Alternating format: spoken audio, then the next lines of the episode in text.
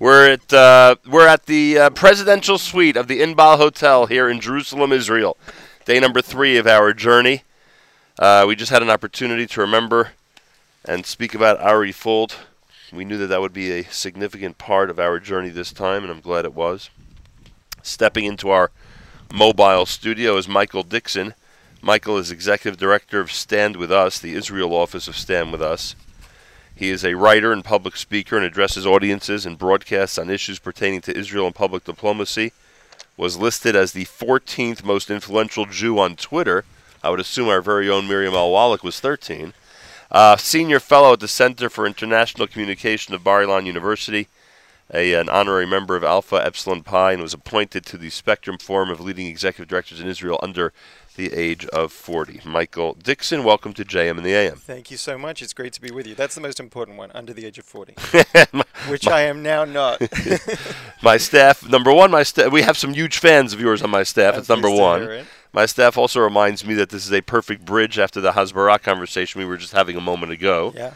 I'm sure you can relate to some of the things we just discussed. Absolutely. I was at the Shiva for Ari, and I had a chance to talk with his family, and Ari was someone very special, and you can see the impact that he made on the world. But his brother stood up and said to me, You know, Sorry. what we need to do now is be Ari's voice in the world. Right. And that's true of Ari, and that's true, I think, of all of the victims of terror who would want us to speak on their behalf.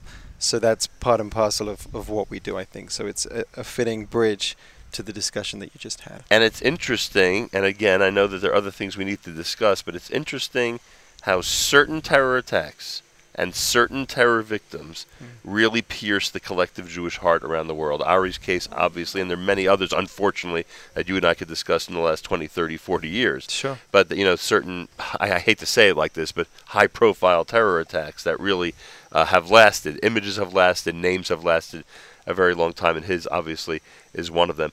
Um, all right, stand with us. Tell everybody in this audience what it's all about. Well, one of the reasons Stand With Us exists actually is because of a horrific act of terror.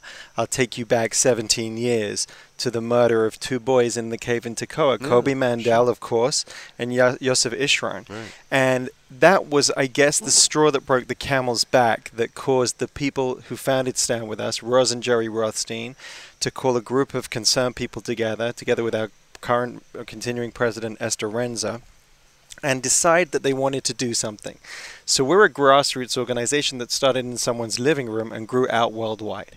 Because the germ of what they wanted to do was so important and so vital, it was to educate people about the truth about Israel, to counter misinformation wherever they see it.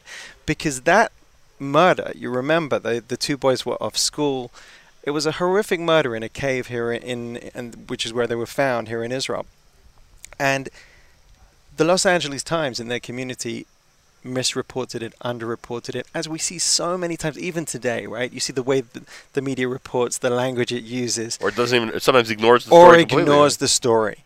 So they got together to do something. They brought people from across the spectrum in the Jewish community, and the something that they did was form Stand With Us. Now, fast forward 17 years, and we have a global presence.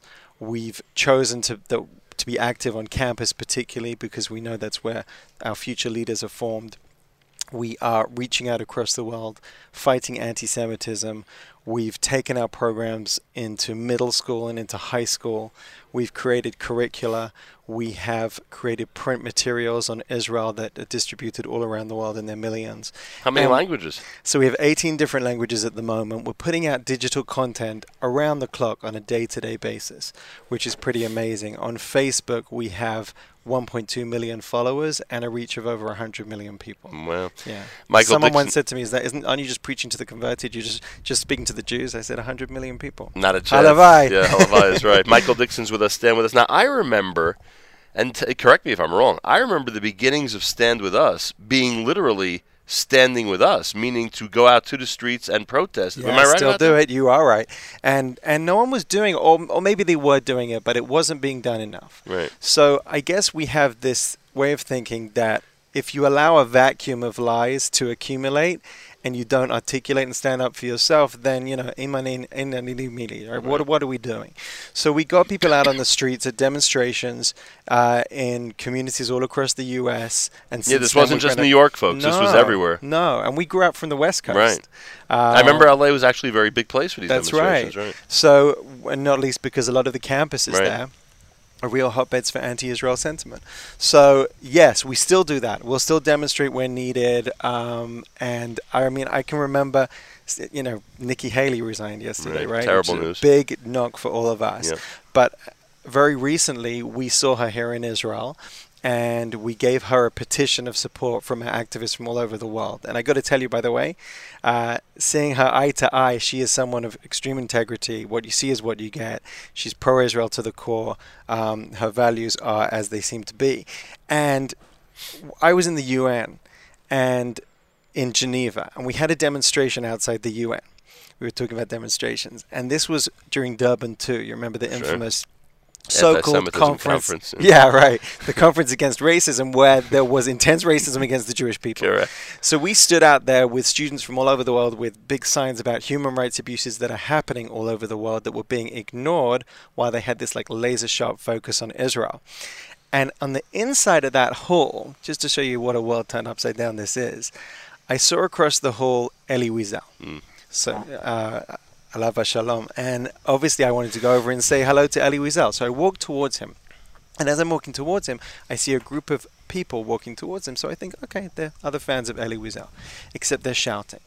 And they're shouting at Elie Wiesel the word Nazi. Nazi, Nazi. Now, can you imagine Elie Wiesel being called a Nazi in the heart of the United Nations? It's crazy, right? But that's the kind of thing that we have to stand up with. So the, the news stories that day on CNN and the BBC and all the networks were covering our demonstration outside of mm-hmm. the UN. And that's why it's so important to stand up and to show up. All right, now what do people do? What do you want to tell this audience? Is it simply now just liking a Facebook page? Like what what can we do to be involved? Well, first of all, we can have a huge effect. Um, one of the things that we've been good at doing is leveraging our support base online to create real world activity.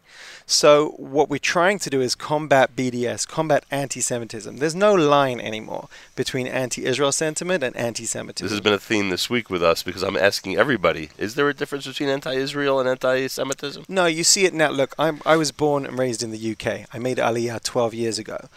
I'm looking at the UK now, where a potential Prime Minister, Jeremy Corbyn, could soon be in power, who defines himself as anti Israel but not anti Semitic. And yet, you see the result of his support base is anti Semitism unleashed in the UK. Right. That's the same every time a BDS motion comes on campus, a divestment motion. You see Nazis, uh, you know, swastikas on the walls. You see anti-Semitic activity. You see violence. It's synonymous. It's all the same thing. So what we're trying to do is leverage people to do more. Now that's on the campus and that's at a younger age as well as I said with education. But we're trying to get people online to make their voice heard. And I'll give you real world examples Please. because you can really have an effect. A recent campaign we had, the International Chess Federation. It's going to sound like a strange example, right? The Chess Federation. But the Chess Federation was hosting their uh, their championships in Tunisia. And Tunisia doesn't let Israelis come in. Mm. Now, the European children's chess champion happened to be an Israeli girl by the name of Liel, seven years old. Well, she wasn't going to play because they weren't going to let her.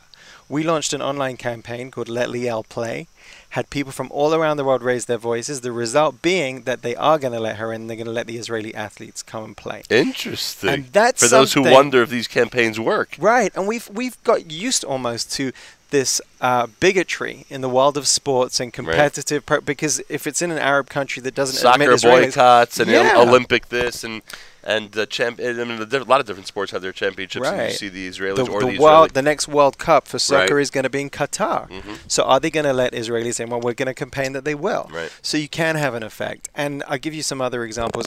Air France. We had one of our, our online followers sent us a, an image of the in-flight map on Air France. Guess what's missing? Israel. the country we're in right now. We campaigned against Air France. We had that reinstalled. So unless you, you speak out on these issues, nothing happens. Walmart, uh, Amazon was stocking anti-Israel products, anti-Israel T-shirts and things like that. Our people, you know, we coalesced their voice. They put pressure on them.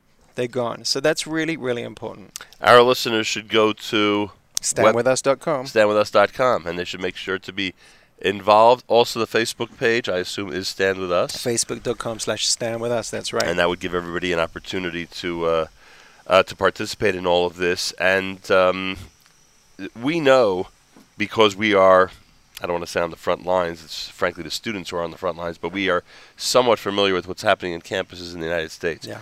What goes on in Europe? What goes on in Asia?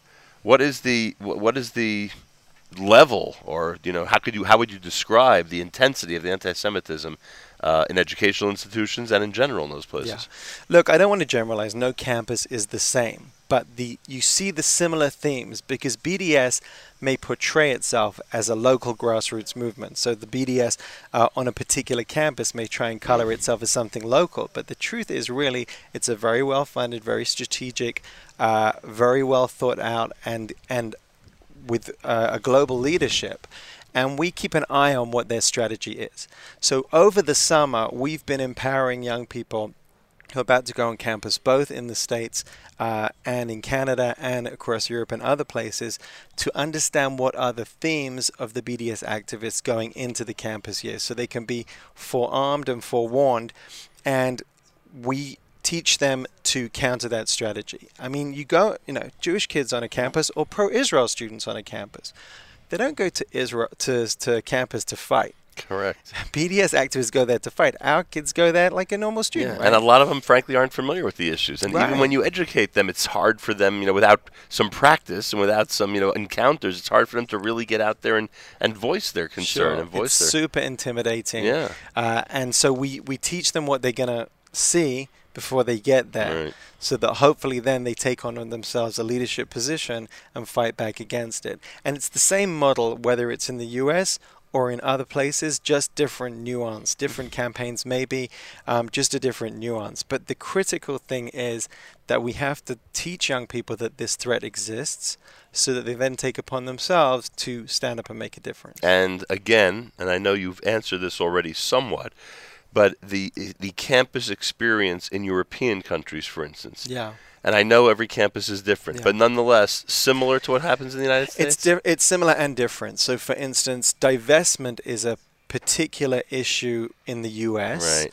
because of the way the campus structure is, uh, and so you don't have the opportunity to divest because there are no assets invested. Right. But we all know anyway that divestment is just a ploy. Sure. They don't think necessarily they're going to get universities to, to divest from Israel. They just want to create the appearance that Israel should be a country that is boy- should be boycotted, Right. right? Um, when obviously Israel is uniquely undeserving of a boycott. But what you do have is is anti-Israel speakers, anti-Semitic speakers. You'll see them build a fake uh, security barrier, or they'll build it like a big wall, um, daubed with anti-Semitic, anti-Israel propaganda. You'll see checkpoints, mock checkpoints. Uh, at schools like the London School of Economics, uh, you'll see hostility, open hostility towards Jews on French campuses. Uh, so these are similar themes that happen everywhere.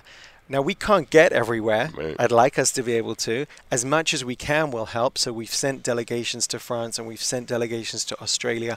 I was in South Africa with a delegation during the perversely named Israel Apartheid Week, which was a multi-diverse uh, group of Israelis from all different backgrounds, including Ethiopian uh, Israelis and Arabs, helping the local students fight back against Israel Apartheid Week. Uh, and the and the idea that they're pushing, which is that Israel is uh, some unequal society. So, so you really could uh, attest to the fact that we're our own worst enemy. our own worst enemy. Yeah. Well, look, you know, we we definitely Jews who support for e- their perverse reasons BDS and uh, these kind of causes uh, cause a lot of damage. They certainly do. But we have to then redouble our efforts to reach people. You know, people aren't born Zionist. They have to be educated, Right. right? And we have to teach them that this is where they come from. I say, you know, I've had even birthright groups. We have t- we- uh, we're we're very close to the Stand With Us Center in Jerusalem. It's in King David Street. It's our visitor center. We educate about 30,000 people every year here in Israel. We're right across the street from the King David Hotel. We will welcome your listeners with open arms when they come and visit. But um, we one of the things that we try and do is teach people that they got to fight back. Uh, and that's what we're doing here, and it's what we're doing around the world. All right. Uh, standwithus.org, facebook.com slash standwithus. Anything else to tell our listeners? Absolutely. Just that you can make a difference. I mean, we're seeing right now, I give you a very, very to the point, uh, uh, very of the, of the time example. Uh, in University of Michigan, you saw a professor lot of refusing Jews a there. Jew, a lot of Jews there, and you saw a professor refusing to give a letter of recommendation to a student because that student was coming to Israel. Okay, we joined together together. Applying with- for an Israeli applying, institution. yeah, he wanted to come to an Israeli institution. So ask your professor for a reference, Of as course. you would. For any place. Right. Why wouldn't you get it? Because you're going to Israel. Well, there was an outcry in which we helped to lead, and now this student is being disciplined. This, sorry, the professor is being disciplined, and the student will study without any problem. So you really can make a difference, uh, and we hope that people will follow us and join us uh, in this cause. Michael Dickson, Executive Director of Stand With Us in the Israel office. You've been with the organization since the beginning, or So for the last 12 years. 12 years already? Wow, amazing. Uh, all from, again, one of these high profile terror attacks that all of us remember. Uh, the one that took the life of Koby Mandell and Mm. his friend as they were uh, searching for uh, Lag BaOmer. Uh, they wanted to build a bonfire for the Yeah. upcoming Lag BaOmer, and That's this is what happened to That's them. right. Uh, literally stoned to death and found uh, in a cave near Tekoa. Uh, Michael Dickson, I thank you. StandWithUs.org, Facebook.com slash StandWithUs. Get involved, everybody. Thank you so much for being here. Thanks for having Greatly me. appreciate it. Welcome to Jerusalem. I appreciate that. More coming up. You are listening to a, um, a Wednesday morning edition of JM in the AM as we continue